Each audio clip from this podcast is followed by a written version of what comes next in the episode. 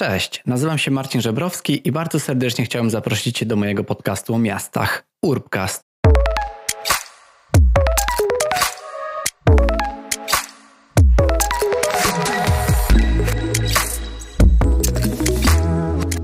Cześć i witajcie w najnowszym odcinku Urbcastu.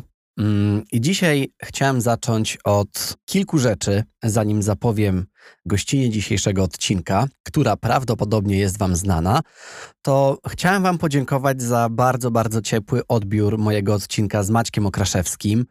Bardzo się cieszę, że bardzo dużo z Was przesłuchało ten odcinek. Jest to w momencie, gdy nagrywam ten wstęp, gdy publikuję ten najnowszy odcinek, chyba pierwszy albo drugi najpopularniejszy odcinek mojego podcastu. I cieszę się, że wiele z Was zapytanych przeze mnie, na przykład wiadomością głosową na Instagramie, czy niektórzy sami z Was, komentowaliście, pisaliście, no, że ten odcinek się Wam podobał, że lubicie twórczość Maćka, no i że byliśmy takim ciekawym podcastowym crossoverem, gdzie mogliśmy porozmawiać o tematyce, która mm, interesuje nas e, obu. No i że spotkaliśmy się gdzieś po środku w tych e, kolumbijskich i nie tylko miastach. Mm, także dziękuję Wam za to, bo no daje to ogromnego powera. Podcast jest takim medium, że ciężko dostać taki mm, instant feedback, tak? Czyli ciężko dostać jakiś komentarz czy odpowiedź w ramach nagrywania, czy podczas nagrywania, czy podczas opublikowania odcinka.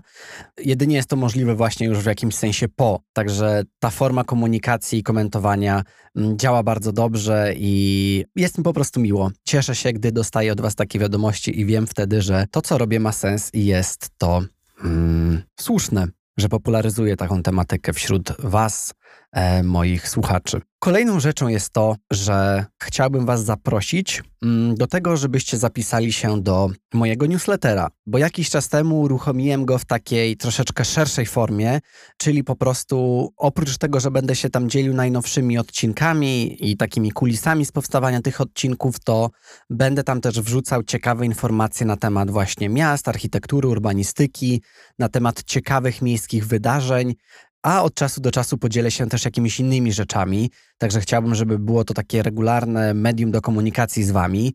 Zazwyczaj maila takiego newsletterowego wysyłam mm, po ukazaniu się polskiego odcinka, także to też nie jest nie wiadomo jaka częstotliwość, bo wysyłam te maile no około dwa razy w miesiącu. Dajcie oczywiście znać, jeśli chcielibyście, żeby na przykład te maile się ukazywały częściej, no i zawierały też na przykład linki do odcinków po angielsku, bo w tym momencie jest tak, że co tydzień ukazuje się odcinek po polsku, co tydzień po angielsku, naprzemiennie i tak samo e, będzie też z komunikacją, włączając w to newsletter. Także zapisać się możecie na stronie urbcast.pl. Kolejną rzeczą, takie ogłoszenia parafialne powstały, jest to, że chciałbym Ciebie poprosić, jeśli słuchasz mojego podcastu na przykład na Apple Podcast, żebyś podzielił czy podzieliła się tam opinią i dodała ocenę podcastu, bo słyszałem, edukuję się cały czas na temat podcastowania. Słyszałem, że bardzo pomaga to po prostu w pozycjonowaniu tego podcastu i dociera on do większej liczby osób. Zależy mi na tym, ponieważ no, mam nadzieję, że ten podcast będzie się rozwijał i wraz z dotarciem do większej liczby ludzi będą się pojawiać nowe możliwości dla mnie, dla tego podcastu, no i dla Was, dla słuchaczy. Czyli mam tu na myśli po prostu dotarcie do osób, które mogą się tym tematem zainteresować, czy do potencjalnych partnerów, z którymi będę mógł potem realizować wspólnie interesujące odcinki. Dobrze, myślę, że możemy przejść do mm, najnowszego odcinka, a dzisiejszą gościnią będzie Marlena Hapach, czyli architektka miasta Warszawy, dyrektor Biura Architektury i Planowania Przestrzennego w Urzędzie Miasta Stołecznego Warszawy, mm, ale ogólnie architektka, urbanistka, działaczka społeczna. I bardzo się cieszę, że mogliśmy z, z panią Marleną porozmawiać na tematy jej bliskie. A bliskie mam tu na myśli takie, że Marlena Hapak wywodzi się z takich środowisk społecznych, bo działała wcześniej w ramach Stowarzyszenia na rzecz poprawy środowiska mieszkalnego Odblokuj. I to właśnie z tym stowarzyszeniem stworzyli między innymi bardzo ciekawą publikację Plan na Plan, o której też więcej w naszej rozmowie. Jest to taka publikacja, która właśnie mówi o tym, jak współpracować z ludźmi, jak tłumaczyć im takie kwestie, które mogą wydawać się zawiłe, tak? Na przykład, czym jest plan miejscowy, czy taka podstawa do planowania. Porozmawialiśmy właśnie o tym, jak kształtować takie miasto jak Warszawa, czy da się osiągnąć pewien konsensus czy kompromis, jeśli chodzi o projektowanie Warszawy, bo no właśnie, z jednej strony mamy coraz więcej zmian mających na celu poprawę jakości przestrzeni, głównie dla pieszych czy rowerzystów, więc takie projekty się pojawiają.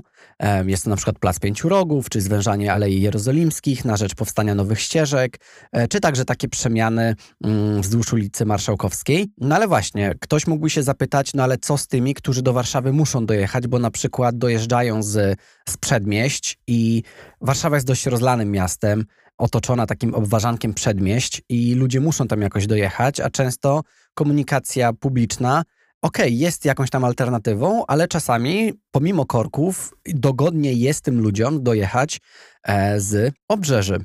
I wiem o czym mówię, bo, bo sam na studia też dojeżdżałem spod Warszawy.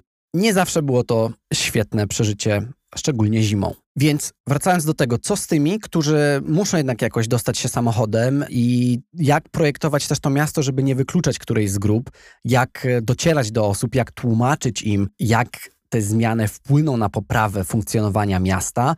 No i właśnie, czy da się to zrobić poprzez pewien konsensus, czy któraś z grup zawsze musi w pewnym sensie dać za wygraną. To były takie moje bardzo ciekawe dylematy. A na koniec e, chciałem zapytać jeszcze mm, Marlenę o Futuwawę, czyli o taki konkurs, którego była jurorką, a ja z kolei byłem uczestnikiem i chciałem się właśnie zapytać ją, jak jak patrzę na te projekty, które trafiły w, w, ramach tego konkursu właśnie do jury, no i które widziały Warszawę w takich, no właśnie, zielonych barwach, można by powiedzieć, bo dużo projektów dotyczyło zieleni miejskiej. Więc to w takim skrócie zapowiedź tego, o czym dzisiaj będziemy rozmawiać. Chciałem Was bardzo serdecznie na tą rozmowę zaprosić, a potem do podzielenia się komentarzem na, na ten temat.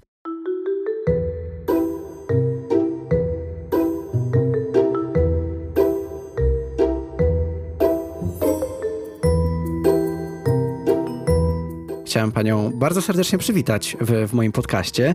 No i dziękuję za przyjęcie mojego zaproszenia. No bardzo dziękuję. Przyznaję, że jestem też tak e, zaszczycona, bo jestem po raz pierwszy gościem podcastu, a czasem podcastów słucham i, i cieszę się, że mogę zadebiutować w takiej e, nowej roli. Myślę, że słuchacze i słuchaczki mojego podcastu raczej znają Panią, Pani działania, natomiast dla formalności chciałem jeszcze poprosić Panią o takie krótkie przedstawienie się i powiedzenie, czym się Pani zajmuje na co dzień. Już od 2016 e, roku, czyli w tym roku w październiku minie 5 lat, pracuję w Urzędzie Miasta Stołecznego Warszawy i jestem dyrektorem Biura Architektury i Planowania Przestrzennego oraz mam taki tytuł architekta miasta, czyli zajmuję się na co dzień kierowaniem dużym naprawdę zespołem, który przygotowuje studium dla Warszawy, który przygotowuje miejscowe plany zagospodarowania dla Warszawy.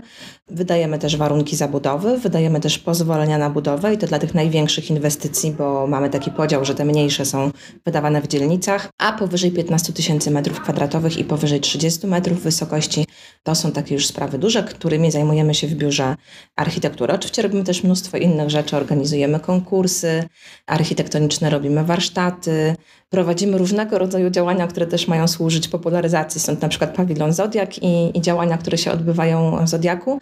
Natomiast no, to jest taki, architekci miast w różny sposób działają. Są tacy architekci, którzy pełnią głównie taką rolę komunikacyjną, promują to, co się dzieje w danym mieście i, jak gdyby nie prowadzą takiej czysto papierkowej pracy.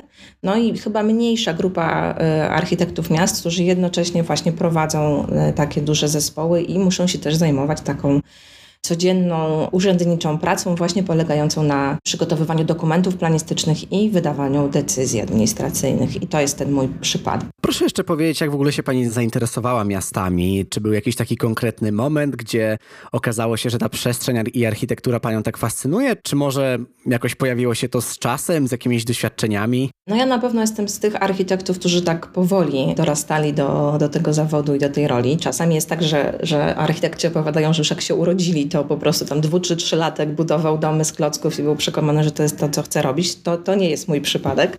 Ja się bardzo długo zastanawiałam, co chcę robić i też e, pierwsze studia, które podjęłam, nie dotyczyły architektury. Miałam taki moment, że bardzo się fascynowałam teatrem i chciałam się zajmować scenografią, dlatego też zaczęłam się uczyć rysunku. No i wpadłam po prostu jak to była jak miłość od pierwszego wejrzenia i wiedziałam, że to jest dokładnie to, co chcę robić. I y, zawsze wydaje mi się, że od początku nie, nie, nie tylko gdzieś tam interesowało mnie to, żeby zaprojektować nowy, piękny budynek, ale jednak bardziej to, co jest pomiędzy budynkami i w jaki sposób poprawić naszą jakość życia.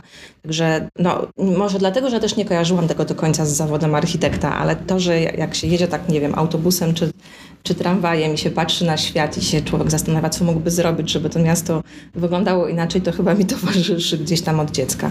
No i tak potem się dalej potoczyło, że zaczęłam się zajmować tym i na kolejnych jazdach stypendialnych, bo byłam i w Paryżu, i w Berlinie. Miałam takie szczęście, że, że tam akurat się mm, mogłam spędzić trochę czasu i też zawsze już zbierałam doświadczenia bardzo mocno w, właśnie w kierunku planowania miast i też y, takiego działania w miastach, które już są, tak? Bo to też nie jest tak, że mnie interesuje budowanie miasta na surowym korzeniu i, i gdzieś tam zakładanie Brazylii w środku dżungli, tylko właśnie to jest najtrudniejsze chyba, ale wydaje mi się, że tak naprawdę bardzo, bardzo nam potrzebne, tak? Czyli zajmowanie się tym, co jest wokół nas i takie codzienne poprawianie małymi krokami sposobu e, funkcjonowania tej naszej przestrzeni wokół. Ja tak mam czasem do tej pory, że właśnie gdzieś jadę sobie i się rozglądam mm, po tej przestrzeni dookoła mnie. Czasem właśnie też w Warszawie, no i właśnie zastanawiam się w myślach, czy próbuję wizualizować sobie w myślach, ok, jakby to mogło wyglądać jeszcze lepiej, czy w ogóle czasem lepiej, tak? No bo wiadomo, że, że też infrastruktura się starzeje i, i, i że często przydałaby się renowacja, ale to nie jest oczywiście takie łatwe, do tego jeszcze wrócimy. Ja natomiast chciałem też wyjść do, do takiej naszej głównej części rozmowy z, z takiej strony mm, bardziej społecznej, aktywistycznej nawet może, bo pani też była przewodniczącą, członkinią Stowarzyszenia Odblokuj i no właśnie, tutaj wydaje mi się, że, że to jest jedna z takich, może nie bardzo częstych, ale jednak uczęszczanych ścieżek przez osoby, które podejmują się takiej pracy w, w ratuszu miejskim, że wcześniej właśnie były po tej tak zwanej drugiej stronie, tak, czyli działały bardziej oddolnie. I o to też chciałem zapytać, bo, bo to mnie bardzo ciekawi. Jak u pani zaczęło się właśnie to, że zaczęła pani razem z mieszkańcami w taki społeczny sposób, też tłumacząc im na przykład, czym są plany miejscowe i konsultując razem z nimi różne zagadnienia, jak właśnie zaczęła Pani no, zmieniać tą przestrzeń dookoła, no i edukować też, też, też ludzi dookoła siebie? No faktycznie tak jest. Może to też nie jest tak, że zawsze tak było, że tak w taki sposób e, trafiali ludzie do, do urzędów. Myślę, że to jest taka dosyć nowa tendencja i taka pewna fala i wydaje mi się, że ja byłam jakby w tym pierwszym takim nie wiem, jak to powiedzieć, rzucie, tak? Gdzie tam gdzieś myślę, że, że nie wiem, po Grześku Piątku, Joannie Erbel, no, zaczęło, się to, zaczęło się to odmieniać. Natomiast moja ścieżka rzeczywiście opiera się na tej mojej, mojej działalności e, w organizacjach pozarządowych. Na pewno jakby pracując już, podejmując pierwsze prace po, po zakończeniu studiów, no zawsze miałam takie wrażenie jednak pewnego niedosytu, tak, że tutaj działam, mogę się zajmować projektowaniem, ale jednak opierało się na, na pewnym takim decydowaniu na papierze, tak, co, co się ma w danym miejscu wydarzyć. A już podczas mojej e, robienia pracy dyplomowej bardzo mi zależało na tym, żeby oprzeć projekt dla wtedy akurat, nie wiem, modernizacji osiedla, na tym, czego dokładnie chcą, chcą mieszkańcy. Jakby to jest takie dla mnie, zawsze było to dla mnie bardzo ciekawe, to połączenie w architekturze i w urbanistyce nie tylko tej kreacji projektanta, która jest bardzo ważna i, i wbrew temu, niektórzy mówią, że działania takie, jakie prowadzę, mogą prowadzić do wyłączenia w ogóle roli projektanta. Ja w to nie wierzę. Jestem przekonana, że po pierwsze wiedza specjalistyczna, a po drugie jednak ten talent, tak? Jakby to jest ten taki element, który, który jest też niezbędny do tego, żeby te nasze miasta, przestrzenie, budynki były, były wybitne, ale w jaki sposób stworzyć przestrzeń, która nie tylko jest odpowiedzią na nasze ambicje twórcze, ale przede wszystkim na potrzeby potrzeby mieszkańców, którzy niekoniecznie potrafią je w odpowiedni sposób wyrazić. I czasami jest wręcz tak, że jakby trzeba pokazać pewne możliwości, żeby ludzie wiedzieli, czego chcą, tak? Bo to no, jednak jest tak, że gdzieś tam jakby trudno jest wymagać od ludzi, żeby chcieli czegoś, na czym się nie znają, tak? Czyli jeżeli nas otaczają te ogrody stujami, tak? Poznajemy rzeczywistość przez, przez seriale, no to jak gdyby trudno jest wyobrazić sobie jakąś inną przestrzeń, tak? Trochę to trzeba pokazać, jak to może wyglądać.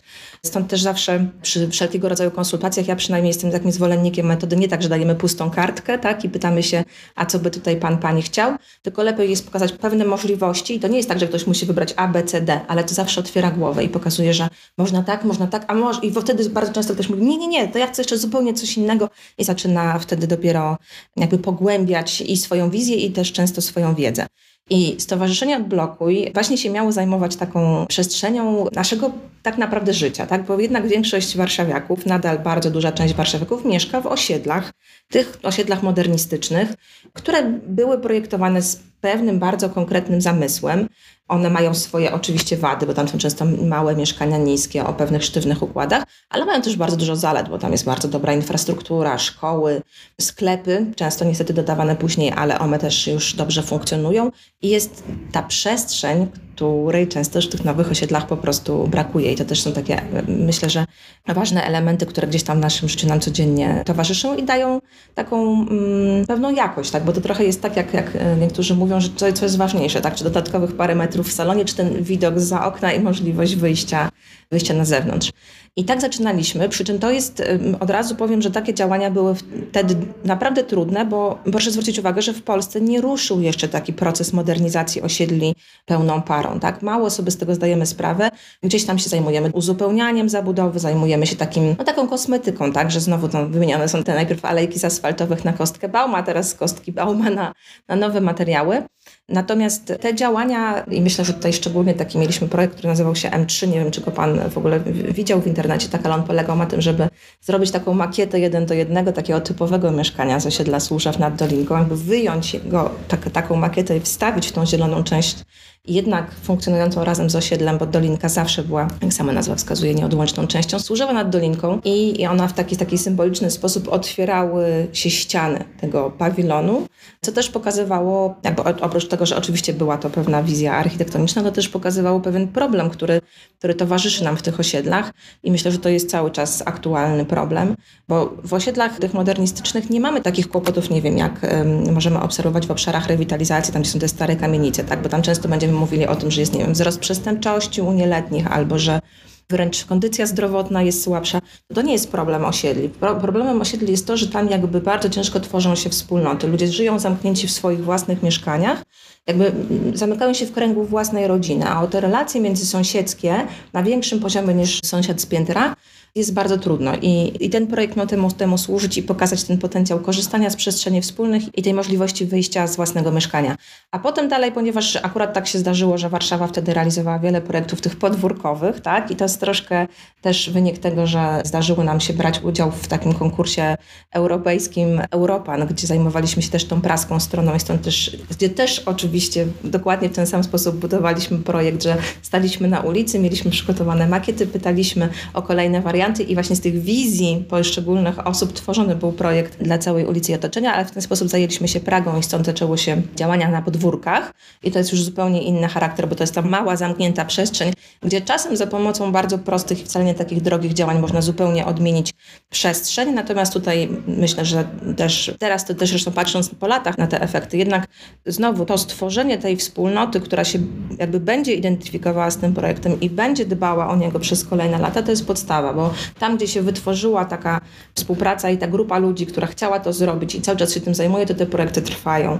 A tam, gdzie to było tak jakby wejście i nie wiem, mogły powstać naprawdę najpiękniejsze projekty zieleni, murali i tak dalej i jeżeli jakby nie ma tych osób, które tam na co dzień żyją i tym się zajmują, to to zanika. To jest takie działanie, które, które się jednak kończy. No i potem udało nam się rozpocząć współpracę z miastem właśnie przy konsultacjach miejscowych planów zagospodarowania przestrzennego, także udało się wtedy zdobyć na to też środki i finansowanie i takie pierwsze pierwsze pilotażowe konsultacje miejscowych planów zagospodarowania udało nam się zrealizować. I szczerze powiem, że to był taki też czas, kiedy jakby zrozumiałam, że ten nasze stowarzyszenie Odblokuj ma swoją ogromną jakby siłę rażenia, ale jednak w swojej skali, tak?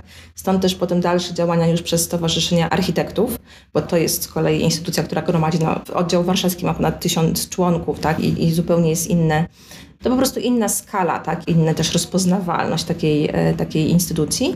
No i potem, kiedy się pojawiła możliwość działania ze strony miasta, no to jakby dla mnie to było bardzo naturalne, tak, to nie była jakby zmiana frontu, tylko to było jakby poszerzenie możliwości działania tego, co robiłam w organizacjach pozarządowych po stronie miasta. I ja tak weszłam do miasta, nie, nie po to, żeby zająć się tą urzędniczą pracą i lepiej zorganizować obieg papierów i przyklepywanie pieczątek, tylko po to, żeby właśnie e, zmienić tą perspektywę patrzenia na, na projekty miejskie. To nie jest tylko tak, że ja weszłam do miasta z taką wizją i miasto to przyjęło. To się spotkało ze zmianą sposobu postrzegania miasta. Myślę, że to bardzo widać nawet po takich, no wydawałoby się nudnych dokumentach, jak nie wiem, strategia, czy przygotowywane teraz studium, tak? Ale to warto to zwrócić uwagę, że te dokumenty, które powstały na tym początku lat 2000 zawsze mówiły, że miasto Warszawa to musi być taka stolica europejska, która konkuruje z innymi miastami na całym świecie. Przede wszystkim jeżeli chodzi o przedsiębiorczość, skalę tego, tych budynków, tak? Liczbę turystów, którzy tutaj przebywają. A teraz bardziej stawiamy na to, że Warszawa jest też miejscem do życia nas, mieszkańców Warszawy i to też chodzi o to, żebyśmy my tutaj mieli zdrowo, wygodnie, mogli zarabiać na nasze życie i, i mieszkać w, w mieście, które no też sprzyja tak naprawdę naszemu, naszemu takiemu dobrostanowi na co dzień, co myślę, że Szczególnie pandemia dała nam naprawdę poznać, tak? I nagle się okazało, że jednak ten balkon, to podwórko, tak? Te wspólne przestrzenie są bardzo ważne i to, że jednak mamy te sklepy koło nas, a nie musimy jechać do zamkniętej galerii handlowej, to też jest niezbędny warunek naszego życia. To jest niesamowite, jak, jak właśnie przez pandemię takie trendy, o których mówiło się bardzo teoretycznie, nagle pokazało się, że, że one w praktyce naprawdę mają, mają duży sens.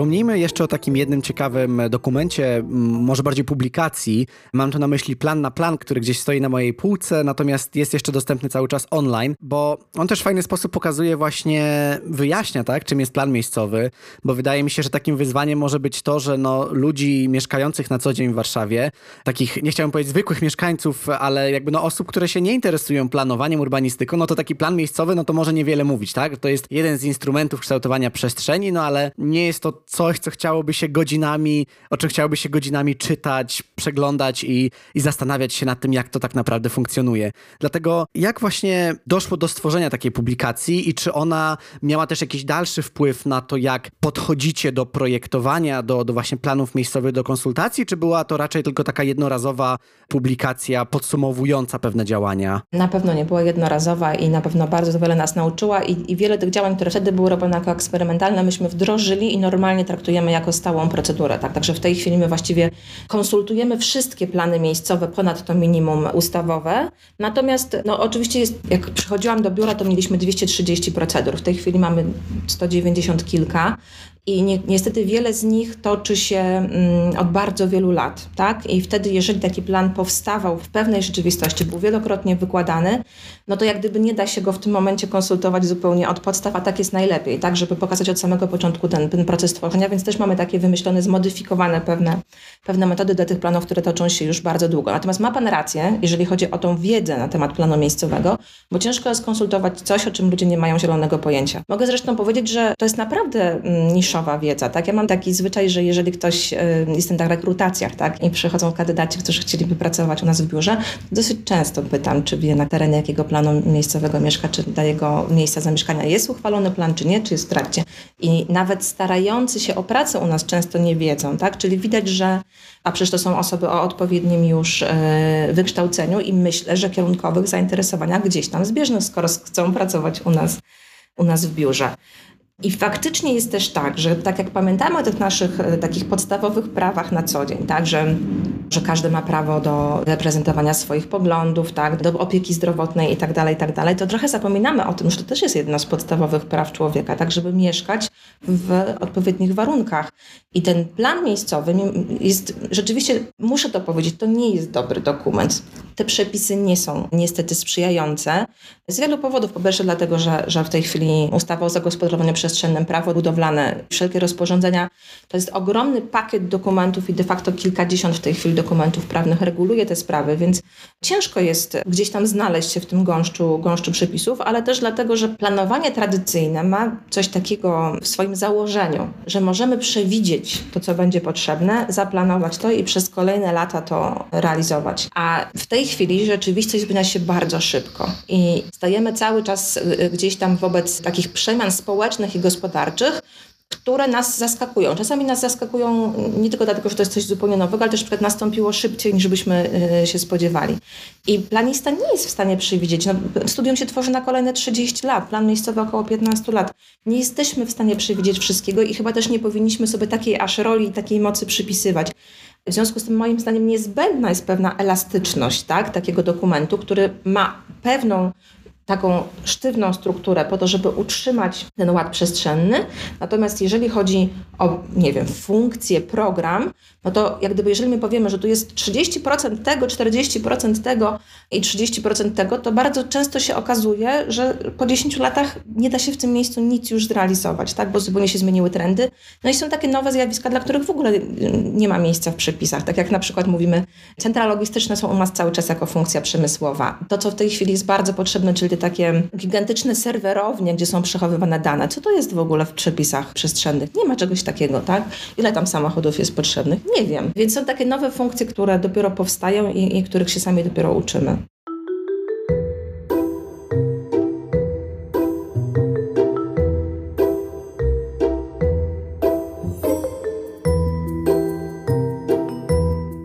Przechodząc do takiej głównej części rozmowy, chciałbym właśnie porozmawiać w tym kontekście takiego dialogu z ludźmi, no, pewnych umiejętności, które już pani nabyła właśnie wcześniej. I jak wykorzystywać je teraz w praktyce, bo z jednej strony mamy tą potrzebę rozwoju miasta, co jest, co jest naturalne, jakby polepszania tego standardu, czy to mieszkalnictwa, czy infrastruktury, czy właśnie transportu, no ale z drugiej strony każda jakaś zmiana, jakaś próba wprowadzenia czegoś nowego, to zawsze znajdzie też swoich przeciwników. I zastanawiam się właśnie, czy da się osiągnąć pewien taki konsensus albo kompromis, jeśli chodzi o projektowanie, no bo mamy te różne grupy. No i z jednej strony powinniśmy zagęścić tą śródmiejską część Warszawy, bo Warszawa jest miastem takim dość e, rozlanym, aby miasto było takie bardziej efektywne i zwarte. No ale z drugiej będą osoby, którym się to nie będzie podobać, no bo może się wydarzyć to zagęszczenie na przykład kosztem jakiegoś skweru, czy placu, czy utraty dłuższego nasłonecznienia danego mieszkania.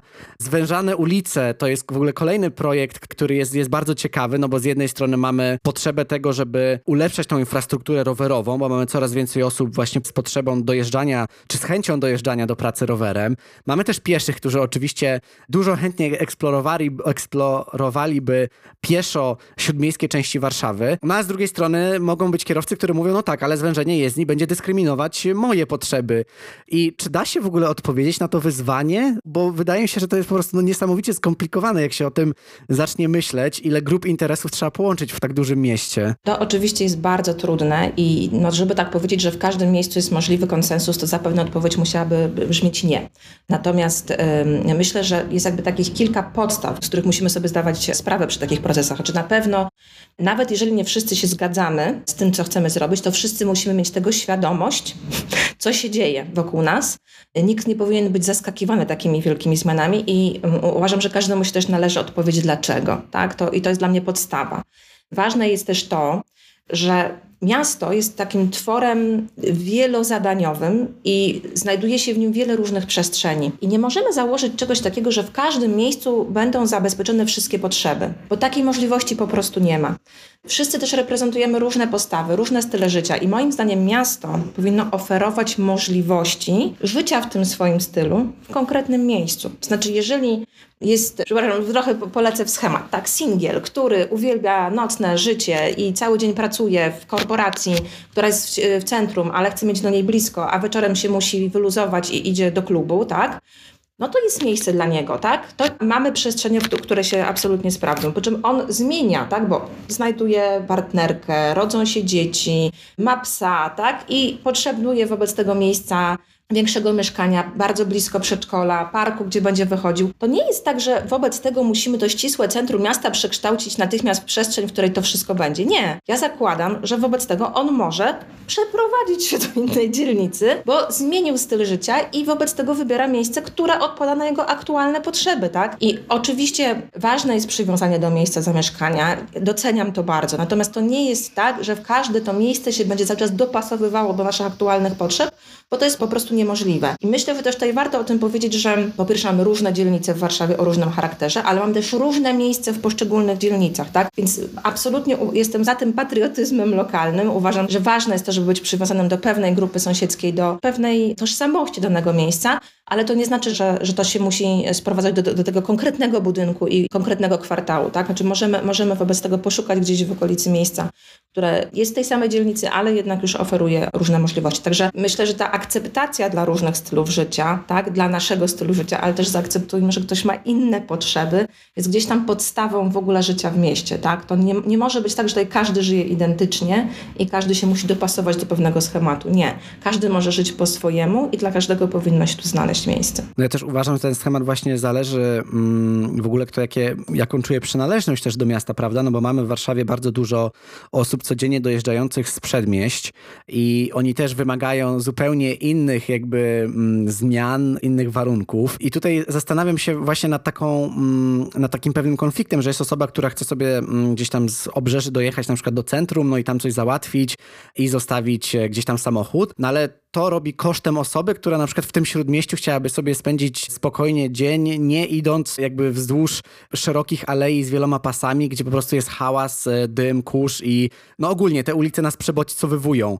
Więc zastanawiam się, czy jesteśmy też w stanie zaproponować jakąś taką alternatywną korzyść dla kogoś, kto na przykład zrezygnuje z, z tego samochodu na rzecz e, innego środka transportu. Czy uważa też Pani, że, że Warszawa jest w stanie coś takiego zaproponować? Myślę, że to jest bardzo ważne pytanie i gdzieś tam też już w poprzednim pytaniu Pan użył tego sformułowania i w tym cały czas gdzieś panoszy się to hasło zawężamy ulicę. Znaczy, przepraszam, ulica to jest miejsce od pierzei do pierzei. W ulicy mieści się ogródek kawiarniany, mieści się chodnik, mieści się ścieżka rowerowa, mieści się zieleń, mieści się jezdnia, tak? Nie zawężamy ulic. W życiu nie zawęziłam żadnej ulicy i nie będę zawężać żadnej ulicy. Natomiast ta przestrzeń musi być jakby w ramach tej ulicy dystrybuowana no, zgodnie z potrzebami, tak? I przyzwyczailiśmy się do tego, że rzeczywiście mamy tą szeroką arterię, gdzie samochód ma absolutne pierwszeństwo i w związku z tym dostaje najwięcej miejsca, tak? Ale to jest przyzwyczajenie. Jeżeli teraz prowadzimy badania i sprawdzamy, ile osób się przemieszcza, tak? Nie tylko ile pojazdów jedzie, ale mówimy, ok, dobrze, to wobec tego ilu tam jest kierowców, ilu tam jest pasażerów, ile przyjeżdża mi na godzinę, a ile osób przechodzi na piechotę, a ile osób jedzie tramwajem, a ile osób jedzie na rowerze. Bo nagle się okazuje, że z prostych liczb, gdybyśmy to wyliczyli, to się okazuje, że po prostu kierowcom się nie przynależy taka przestrzeń ulicy, chociażby licząc to czysto matematycznie, tak? Na pewno w takim stylu życia, że także ja tutaj mieszkam pod lasem, tak? I, i, i wobec tego chcę mieć ciszę, spokój podchodzące do mojego domu sarny. A za to jadę do centrum miasta, gdzie załatwiam wszystkie potrzeby. No przepraszam, ale to nie do końca jest styl życia w mieście, tak? A czy miasto przede wszystkim powinno być policentryczne, tak? Czyli większość tych potrzeb, które musimy załatwić, bo to, to, które Pan mówi, że jedziemy do centrum, powinniśmy załatwiać w naszym centrum lokalnym, tak? I to łatwo sobie powiedzieć, dlatego mam też pewną taką gradację, hierarchizację tych centrów. Są centra lokalne, centra dzielnicowe, centrum miasta i trochę to się pokrywa z tym, jakiego rodzaju potrzeby tam są realizowane. Coś, co muszę zrobić codziennie, tak, nie wiem, kupić bułki, pójść na pocztę, to jest centrum absolutnie lokalne, tak. Nie wyobrażam sobie, że ktoś jedzie po to do, wsiada w ogóle do samochodu. Nie, on ma to pod domem. To musi być w zasięgu 15 minut, to jest to miasto 15-minutowe, absolutnie nie ma takiej możliwości, żeby do tego trzeba było używać samochodu. Potem jest to centrum dzielnicowe, gdzie pojawiamy się parę razy w roku, tak? Naprawdę załatwiamy tam zwykle, nie wiem, dokumenty w urzędzie dzielnicowym, realizujemy, nie wiem, takie potrzeby bardziej jak kino, tak, których nie robimy na co dzień, ale parę razy w, w miesiącu, dlaczego nie, tak? I wreszcie są te potrzeby, które dotyczą centrum miasta. I tutaj akurat w Warszawie mamy znowu dwa poziomy, tak, bo my jesteśmy i tym miastem, w którym, nie wiem, czy w urzędach naszych miejskich, tak, trzeba coś tam, coś tam załatwić na przykład, czy przyjeżdża ktoś znajomy i chcemy pokazać, jak nasze miasto wygląda, bo chcemy się pochwalić, bo mamy co pokazywać, tak, starówkę, skarpę warszawską i tak dalej, i tak dalej, ale my też jesteśmy tą stolicą Polski, tak, więc jeszcze będziemy mieli te te potrzeby, które każdy mieszkaniec Polski, mam wrażenie, że kiedyś tam musiał załatwić coś właśnie w Warszawie, bo to stolica, bo nie wiem, przyjechał protestować do Sejmu albo wręcz nie protestować, tylko wyrazić swoje poparcie, tak, na przykład, tak, to, no to wtedy też to centrum miasta musi spełniać takie, takie potrzeby. Dlatego powinniśmy to, to rozróżniać i jednak no nie, nie powodować tego ruchu zbędnego do centrum, do tych funkcji, które możemy wypełniać bliżej domu, tak. Ta kultura, na przykład, która jest, wydaje mi się, że takim bardzo ważnym gdzieś tam elementem naszego życia. Ten układ, że my mamy jednak większość teatrów w centrum miasta, musimy zmieniać. Tak? Znaczy musi być też możliwość tego, że mamy jednak możliwość skorzystania z tego rodzaju przyjemności też w poszczególnych dzielnicach. No i to jest dla mnie jedyna recepta. Tak? To miasto musi być, musi być policentryczne i musi oferować taką możliwość transportu zbiorowego, zbiorkomu, jak to czasem nazywamy, żeby tego samochodu nie warto było brać, tak? Żeby nie było to dużo, nie wiem, dłuższe w czasie, mniej wygodne, czy mniej bezpieczne, tylko wręcz przeciwnie. A pamiętajmy o tym, że duże miasta, nie wiem, Paryż właśnie, tak? Czy Berlin, czy Londyn, to nie są miasta, w których dobrze się jeździ samochodem po centrum, w którym można sobie łatwo zaparkować. Wręcz przeciwnie, to są miasta, w których absolutnie często nie opłaca się zabrać samochodu, bo to będzie drogie, zabierze nam czas i y, sfrustruje nas tylko przez swoje niedogodności. Cieszę się, że mnie pani poprawiła, bo rzeczywiście jest takie utarte stwierdzenie o zwężaniu właśnie ulic, tak? I ja nawet przygotowując się do tej naszej rozmowy, też czytałem jeden artykuł, który nazywał się właśnie Zwężanie ulic, bla, bla, bla. Ale rzeczywiście tutaj od razu myślę, że też słuchaczom, słuchaczkom powinniśmy wyjaśnić, tak? Że zwężamy co najwyżej jezdnię, która ma na przykład, e, zwężamy jezdnię o jeden na przykład pas ruchu, tak? Dla samochodów, natomiast poszerzamy o inne części infrastruktury, takie jak ścieżka rowerowa, czy e, przestrzeń piesza, na przykład chodnik. Więc tutaj się cieszę, że o tym pani wspomniała. Tak, często też jest tak, że my nawet nie odejmujemy tego pasa ruchu, tylko my go przeznaczamy na inne potrzeby, albo na parkowanie, albo na bus pas, tak? W krawężnikach jest tak samo, jak było. My nawet nie musimy tego przebudowywać. Natomiast no, jest to już jakby dostosowane bardziej do tego realnego sposobu używania tej, tej przestrzeni.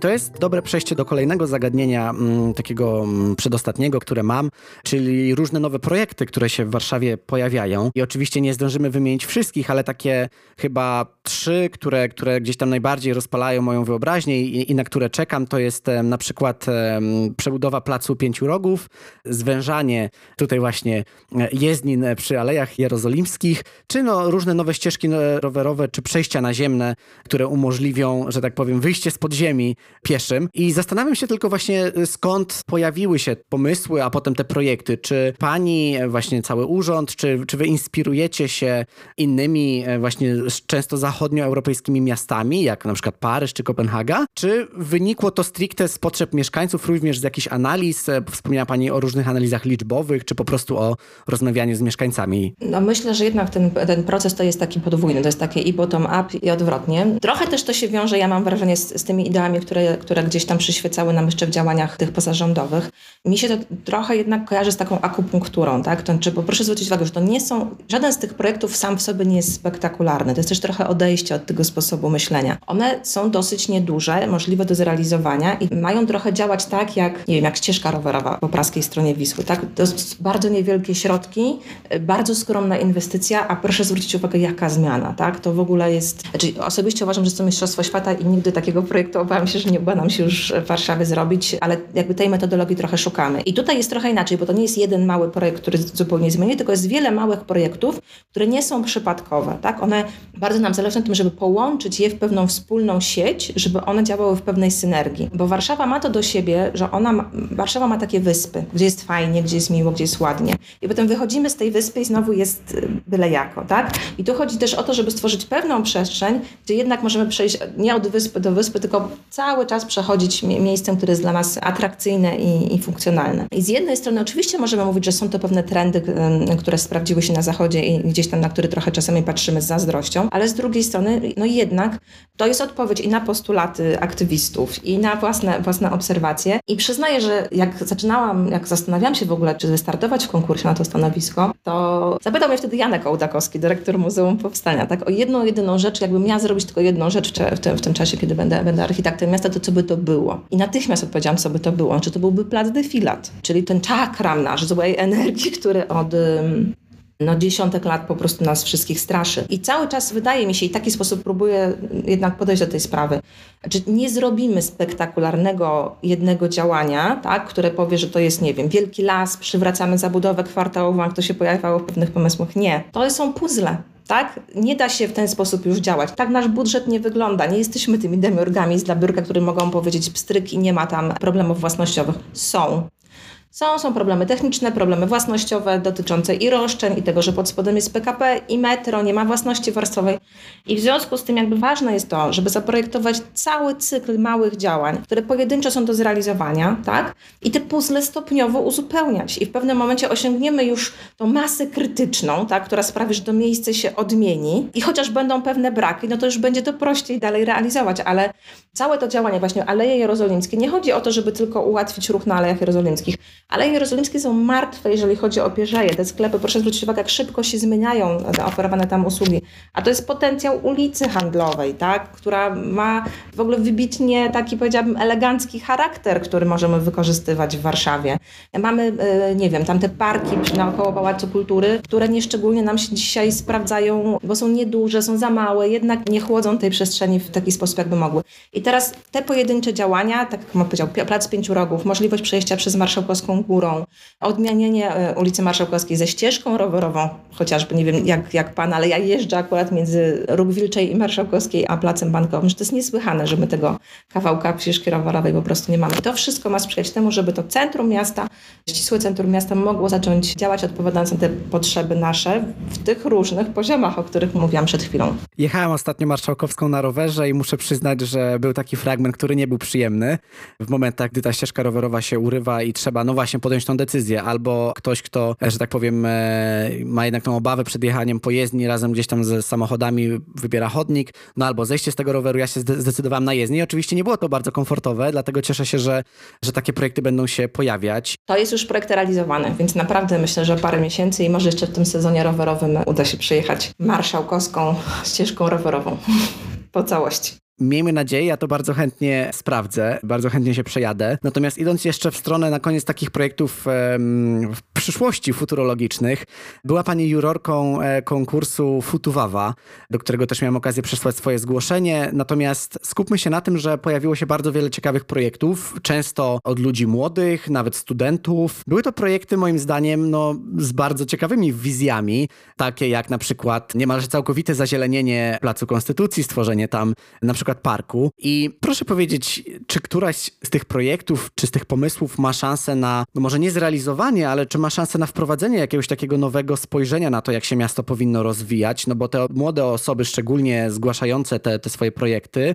no to zdecydowanie pewnie chcieliby mieszkać w takiej Warszawie za te 10-20 lat, jaką przedstawili w projektach, tak? I pytanie, jak bardzo możemy te projekty, to takie nowe myślenie wykorzystywać? No ten mm, konkurs nie był takim konkursem do końca realizacyjnym, tak? Bo to nie o to chodziło. Chodziło nam też o to, żeby poznać pewne trendy, tendencje i te potrzeby. Tak jak powiedziałam, cały czas to się, mamy przemiany społeczne, gospodarcze w sposób jakieś światopoglądowe i warto jest e, zdawać sobie sprawę z tych trendów, żeby no, przygotować te projekty na przyszłość, które gdzieś tam umożliwiają różne scenariusze w przyszłości. I dla mnie początkowo ten konkurs miał być takim trochę, no taką ciekawostką, trochę promocją tego, że w ogóle pracujemy nad nowym studium, ale też takim miejscem, gdzie możemy trochę, jak w departamencie propozycji kiedyś, tak, przedstawić te nasze pomysły też czasem zwariowane. Ja też zaczynałam od, od przedstawienia w departamencie propozycji swoich pomysłów na miasto. A powiem szczerze, że ja się bardzo, bardzo się mile rozczarowałam, tak, znaczy generalnie poziom był bardzo wysoki, przyszło bardzo wiele prac, co mnie też zdziwiło. Bardzo ciekawe były prace dziecięce i też e, była taka dosyć wyraźna różnica, o ile w tej profesjonalnej, powiedzmy, grupie dorosłej, więcej było takich wizji pozytywnych, tak, że jakby gdzieś tam to miasto zamienimy w spójny ekosystem, gdzie będziemy trochę żyli w takiej idyllicznej przestrzeni, to te w dużej mierze wizje dziecięce były bardzo pesymistyczne, tak, i pokazywały taką trochę, jak to mówi mój syn, post-apo rzeczywistość, gdzie ewidentnie jakby jest wizja pewnej katastrofy, raczej odbudowywania się po tej katastrofie, albo wręcz no jakby sposobów przeżycia tej katastrofie. Także takie to, no powiem szczerze, że smutne. Często te prace były takie właśnie mm, katastroficzne w swoich wizjach. Natomiast faktycznie wiele rzeczy się, gdzie, się tam pojawiało bardzo silnie i myślę, że absolutnie musimy to i uwzględniać w sposobie myślenia o projektowaniu miasta. I pojawiały się też takie pomysły, które faktycznie, no to rzeczywiście to zazielenianie wszystkiego, co się da, to było, to jest ewidentne i to, co mi się bardzo podoba, dla mnie jest inspirujące, jakby my przestajemy postrzegać tą zieleń w mieście jako dekorację. Ta zieleń w mieście jest takim elementem albo infrastruktury, który jest tak ważny jak rura, droga, tak, i przekłada się po prostu na sposób funkcjonowania i też na nasze zdrowie, a tym samym na, na mm, wydawane środki, ale też to, co ja lubię w Warszawie, to jest, mm, Warszawa ma taką nie, nietypową dla dużego miasta możliwość, że styku z tą dziką naturą. Tak? My nie mamy tych wszystkich tylko wystrzyżonych ogrodów w kwadrat, tylko też mamy chociażby dziką rzekę, mamy styk z Puszczą Kampinoską. Tak?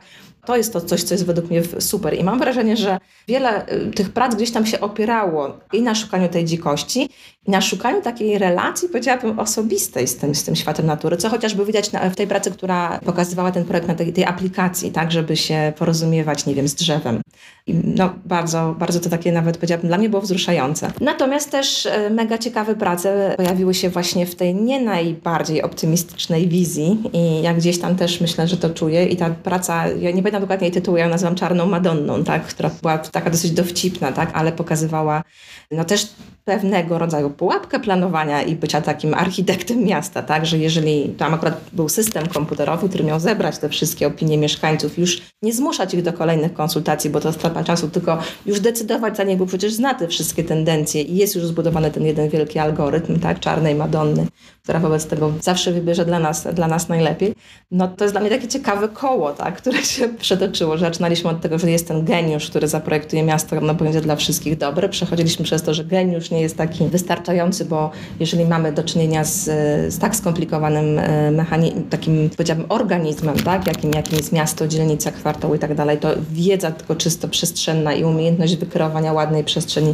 nie wystarczy. Z tą możliwością współdecydowania mieszkańców, dalej z tą partycypacją już pełną, także nie tylko decyduje, ale też sam uczestniczy czy w projektowaniu, czy w realizacji. I nagle Bach, Czarna Madonna. To jest dla mnie naprawdę ciekawe. Swoją drogą, panowie, którzy zrobili ten projekt, też mają swoje podcasty, więc mogę przy okazji zareklamować. A to nie wiedziałam, ale to sprawdzę w takim razie. A Jaka jest Pani zdaniem, jaka będzie Pani zdaniem ta Warszawa za 30 lat, jakby Pani mogła krótko, na krótko się wsielić właśnie w, w uczestniczkę tego konkursu? E, no co ja mogę powiedzieć?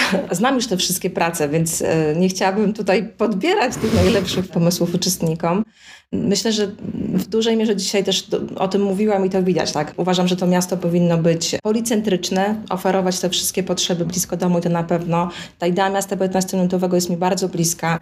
To, co powiedziałam, charakterystyka Warszawy z tą dzikością, absolutnie jestem, jestem za. Nie mówiliśmy dzisiaj o retencji wody, tak? Miasto jak gąbka, przywrócenie jednak tych cieków wodnych i Warszawa nam się w ogóle nie kojarzy z wodą, ale niech ona nam się zacznie kojarzyć z wodą i myślę, że to też jest nasza przyszłość. Myślę, że też jest ważne to właśnie ta, ta pewnego rodzaju przy tej policentryczności jednak ciągłość, tak? I to jest ta dwoista e, taka tożsamość Warszawy, która przez to, nasza Warszawa jest taka mozaikowa i często to jest postrzegane jako, jako wada, a ja bym chciała, żebyśmy to przekuli w zaletę, tak? I też mi na tym zależy.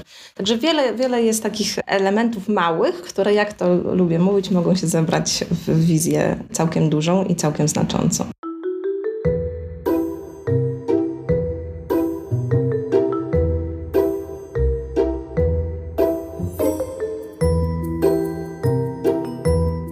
Zaczęliśmy tak bardziej personalnie o tym, czym się pani zajmuje. Chciałam tylko na koniec poprosić o polecenie książki. Są wakacje, więc nie chciałam tutaj mówić o jakichś bardzo ciężkich lekturach, więc podzielę się tym, co czytam y, i co sobie zostawiłam na wakacje, bo już pojutrze wyjeżdżam poza Warszawę, żeby na chwilę odpocząć od Warszawy. I ja szczerze powiem, że jestem po prostu zakochana w książkach Grześka Piątka.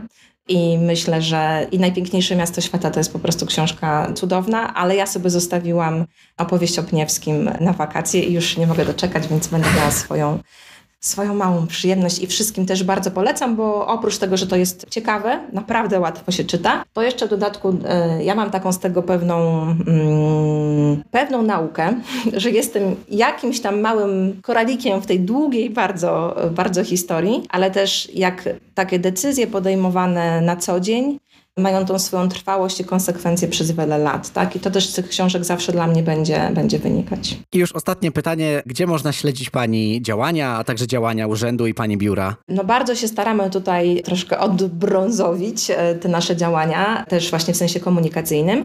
Więc oprócz tego, że mamy stronę internetową, a całe miasto przebudowało swój system prezentacji w ogóle informacji na stronach www, w związku z tym ci, którzy jeszcze nie zobaczyli, jaki mamy nowy serwis, to myślę, że powinni zajrzeć zobaczyć. Także Warszawa UM przepraszam, architektura.um.warszawa.pl to jest strona, gdzie są informacje biurowe, ale oprócz tego staramy się tak trochę bardziej bezpośrednio działać poprzez Facebooka, także też mój Facebook w tej chwili jest trochę taką tablicą ogłoszeń i jeżeli ktoś chce wiedzieć, co tam się teraz wykłada, gdzie robimy plan, to myślę, że bardzo warto zaglądać. No i wreszcie nasza, nasza w ogóle platforma komunikacji, czyli Zodiak. Zapraszam zarówno do pawilonu, już wkrótce nastąpi, nastąpi ponowne otwarcie, bo w tej chwili jest, e, jest no, bardzo krótko, ale zamknięty z powodów technicznych technicznych, Natomiast jest i strona internetowa Zodiaku, i Facebook Zodiaka, gdzie staramy się cały czas na bieżąco również pokazywać to, co najciekawszego się w mieście dzieje. Właśnie ostatnio chciałem zajrzeć do pawilonu Zodiak, aby zobaczyć, co się dzieje, ale niestety był właśnie w renowacji, więc mam nadzieję, że,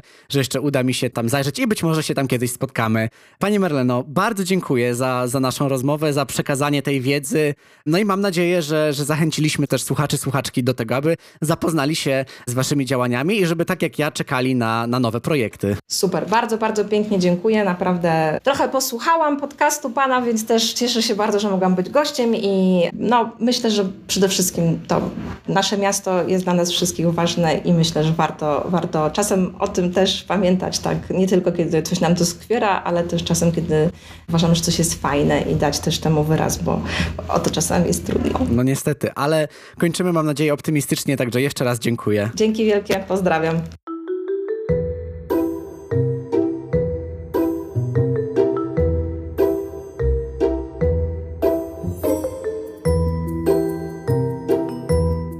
Dzięki wielkie za wysłuchanie tego odcinka Urbcastu z, z panią Marleną Hapach i bardzo ciekawi mnie to, jak odebraliście to, co dla mnie było takim trochę game changerem, czyli takim komentarzem, który już teraz zmienił moje postrzeganie tej sprawy i którego będę się trzymał, czyli to, że nie zwężamy ulic, tak? Bo ulica to przestrzeń w mieście, przestrzeń właśnie od pierzei do pierzei budynków, natomiast wewnątrz tej ulicy mamy różne części tej infrastruktury, czyli jezdnie, czyli ogródki, czyli chodnik, czyli ścieżkę rowerową. I jeśli my chcemy zwężyć, no właśnie, tą część przeznaczoną dla aut, to zwężamy jezdnię. Jezdnię możemy właśnie poszerzyć, możemy zwęzić, możemy ją, możemy wyciąć jakby pas ruchu i przeznaczyć go na coś innego, na przykład na ścieżkę rowerową, ale ulic samych w sobie nie zwężamy, zwężamy jezdnię. I rzeczywiście jest to bardzo, mm, bardzo ciekawe spostrzeżenie. Bardzo się cieszę, że miałem okazję porozmawiać właśnie z architektką, która zwraca na to, na to uwagę, bo bardzo często mówi się właśnie o poszerzaniu ulic, o żywej ulicy, o no właśnie, o takim projekcie, którego byłem częścią, no i ta ulica, ulica funkcjonuje i różnie jest nazywana. A tutaj właśnie chodzi o to konkretne rozgraniczenie. Także to był dla mnie, to była taka dla mnie główna nauczka płynąca z, z tej rozmowy, ale nie tylko. I mam nadzieję, że wy też dużo się nauczyliście z, z tej rozmowy z, no właśnie, z architektką miasta Warszawy. Bardzo się cieszę, że ta rozmowa doszła do skutku i że mogłem się nią z Wami podzielić. Jeżeli macie jakiekolwiek przemyślenia odnośnie tej rozmowy, to zapraszam Was do kontaktu przez jakiekolwiek medium tylko chcecie. No i oczywiście do subskrybowania Urbcastu na różnych profilach społecznościowych, do dodania opinii na, na Apple Podcast, do zapisania się na newsletter, no i do przesłania tego odcinka komuś, komu mógłby się również spodobać. Dzięki wielkie i do usłyszenia. Pozdrawiam.